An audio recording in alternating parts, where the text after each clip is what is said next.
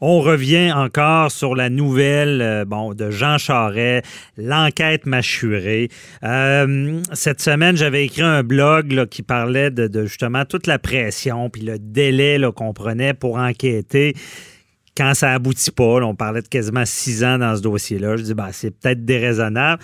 Et je parlais de l'épée de Démoclès qui nous pend au-dessus de la tête. Et je me pose la question, comment on fait pour rester fonctionnel ou même performant quand il y a des choses comme ça dans notre vie qui, nous guettent, cette épée de Démoclès-là, et qui de mieux pour en parler que notre chroniqueur de haute performance, Patrice Ouellette. Bonjour. Maître Bernier, c'est un plaisir de collaborer avec vous à nouveau. Merci. Euh, puis euh, c'est un bon sujet. Hein. Tu as dû voir cette semaine, là, ça ne doit pas être évident, cette épée-là. Puis je pense, euh, c'est quoi l'histoire de l'épée de la Démotlès? Oui, absolument. Puis écoutez, qu'on aime ou non Jean Charest, quelqu'un qui travaille, qui réussit à maintenir sa performance pendant autant d'années, je pense que ça a énormément de mérite. Et quand on regarde de où nous vient cette cette allégorie de l'épée de Damoclès, c'est qu'environ 400 ans avant Jésus-Christ, il y avait le roi Dionysius qui avait des, courtisans, et un de ces courtisans s'appelait Damoclès. Mhm. Damoclès qui courtisait son roi. Euh, lui mentionnait qu'il était tellement chanceux, le roi, d'être entouré de tant de richesses et de tant de beauté. Ce que Damoclès savait pas, c'est que le roi avait énormément d'ennemis. Alors le roi a offert à Damoclès de prendre son trône pour une journée. Ce que. Damoclès ne savait pas, c'est que le roi avait fait poser juste au-dessus du trône une épée qui tenait par un crin de cheval. Un crin qui est un cheveu, on, le rappelle. Exactement. Ça, tient pas fort. Et euh, Damoclès, évidemment, pour finaliser l'allégorie, n'a pas duré une demi-journée. Il a demandé au roi s'il voulait pas reprendre son trône parce qu'il avait croulé sous la pression. Ah, d'avoir peur que l'épée lui tombe sur la tête, d'où l'expression avoir une épée de Damoclès. Ah, bien expliqué. Moi, je l'avais expliqué dans le blog, mais plus vite. J'avais tourné cohérent. Je comprends bien. Mais écoutez, on parlait l'être dernier, il y a environ quelques semaines, d'objectifs, hein, et on mhm. disait que 80% de nos objectifs, en général, vont être soit situés au niveau financier, au niveau de la carrière, de la santé ou des relations. Oui. Ben, ça donne bien parce que 80% de la pression va venir de ces quatre piliers-là également. Ah oui. Combien de gens croulent sous la pression financière et ça a un impact sur leur travail? Mhm. Combien de gens vont vivre un divorce et vont être en arrêt de travail? Oui. Combien de gens vont avoir une grippe et vont s'absenter une semaine? Mhm.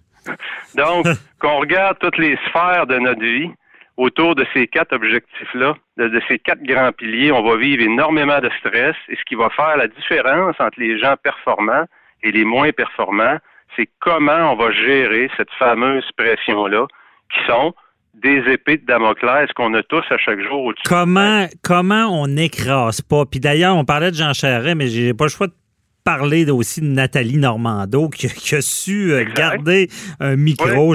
moi, j'ai de l'admiration pour ça. J'ai pas le choix de le dire. Comment on fait, Patrice, pour pas écraser? Ben, écoutez, euh, je, prends un exemple qui est peut-être un peu plus positif, si on dirait ceux qui ont écouté le match du Canadien en fin de semaine. Hmm. Canadien, d'ailleurs, ça faisait longtemps qu'on n'avait pas eu un beau match comme ça. Prolongation, tir de barrage, qui qui se ramasse sur la glace pour le premier tir? Ilya Kovalchuk, qui vient d'arriver, ça fait pas longtemps.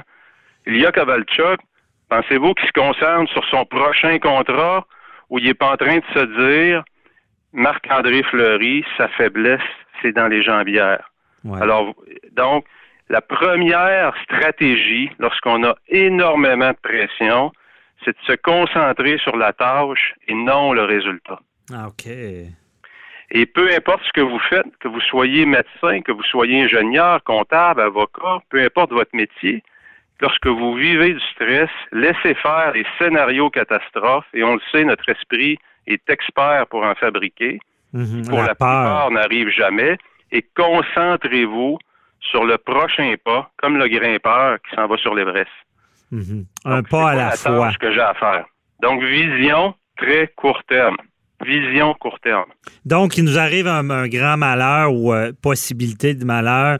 Euh, que ça, on, peut, on élargit, ça peut être de la santé, ça peut être à peu près tout. Ben oui, vous, euh, vous venez d'apprendre, votre médecin vous annonce, vous avez un problème de santé majeur. Il y a des gens qui passent à travers ça, personne ne sont au courant. Mhm. Ils rentrent travailler, ils ont le sourire. Pourquoi se concentrent sur vision court terme? Ils laissent faire les grands scénarios. Donc, qu'est-ce que j'ai à faire aujourd'hui? C'est quoi la mission? OK. Et ça nous permet de rester centré sur le moment présent, sur le now, Mhm. sur le présent. Et c'est comme ça qu'on avance. et qu'on Ah, c'est clair que ça va aider. Stratégie numéro deux, la physiologie. Donc, quand on vit énormément de stress, éliminez l'alcool. Éliminez l'alcool. Ça vous aidera certainement Ça, c'est pas. pas. euh, Patrice, ça, c'est pas le fun à entendre, par exemple. Parce que le petit verre de vin, en arrivant le soir, Ouais, il, il enlève, mais ça un peu de stress. On a l'impression parfois, je vous dis pas, quand vous vivez des moments de stress intense, él- éliminez les choses qui vont avoir un impact sur votre sommeil. Hmm. Sommeil, c'est l'arme du guerrier. Donc, Ouais. vous devez, à un moment de stress, protéger votre système immunitaire, protéger vos forces, protéger vos munitions, parce que c'est difficile. C'est dur sur l'esprit, c'est dur sur le corps. Éliminez ces choses-là qui vous donnent une impression artificielle de confort. Ouais. Donc, Le faut sport, ça. le sport doit aider aussi. Absolument. Le sport, contrôlez votre sommeil et votre respiration. On l'oublie toujours. OK. hein, là, par je, défaut, je respire Je sais bien. pas si euh, ceux qui ont lu la, la biographie de Barbara Streisand, qui racontait que pendant toute sa carrière, toute sa carrière, on sait comment ça a été une diva, qu'elle a réussi au niveau mondial. Elle avait toujours le goût de, excusez l'expression, et de vomir avant d'embarquer sur scène. Comment est-ce qu'elle a passé à travers ça? En Mm. contrôlant sa respiration? Ah ouais. Si on expire en cinq secondes, on se détend. Donc, si la pression nous excite, on veut chercher à se détendre avec notre respiration.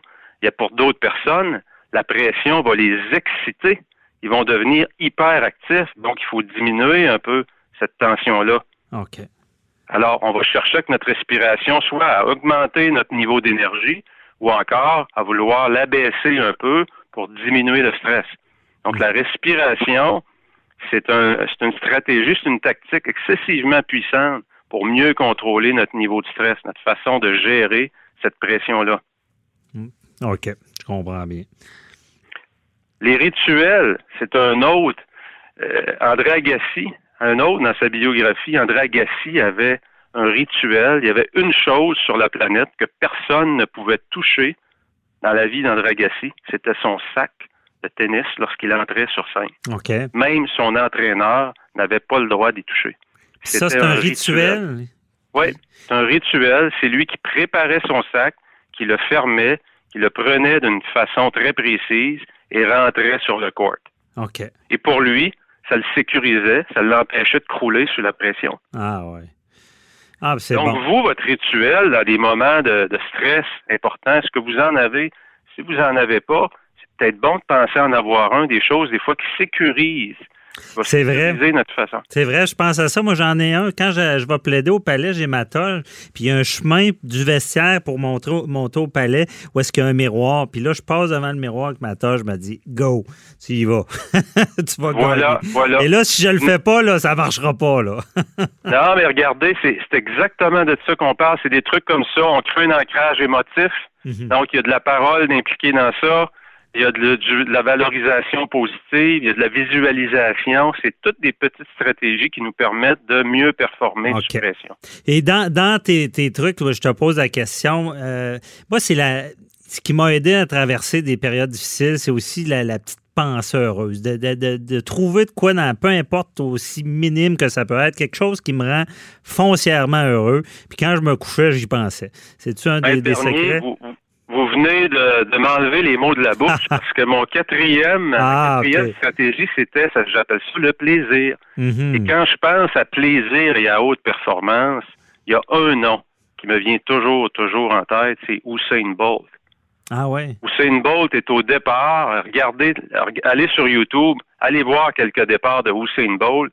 Si vous vivez beaucoup de pression, vous allez comprendre c'est quoi, savoir que si vous gagnez la course, vous venez de faire 50 millions, pensez-vous qu'il est focusé sur le résultat?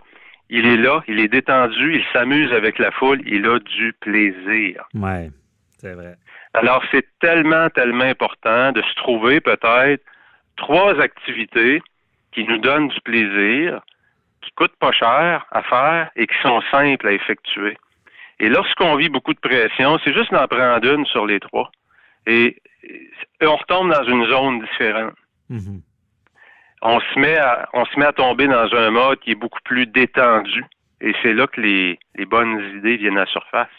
OK. Ah, je comprends.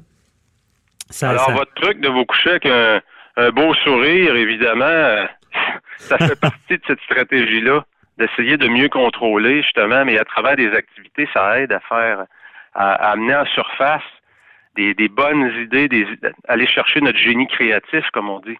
Mm-hmm. Non, je comprends.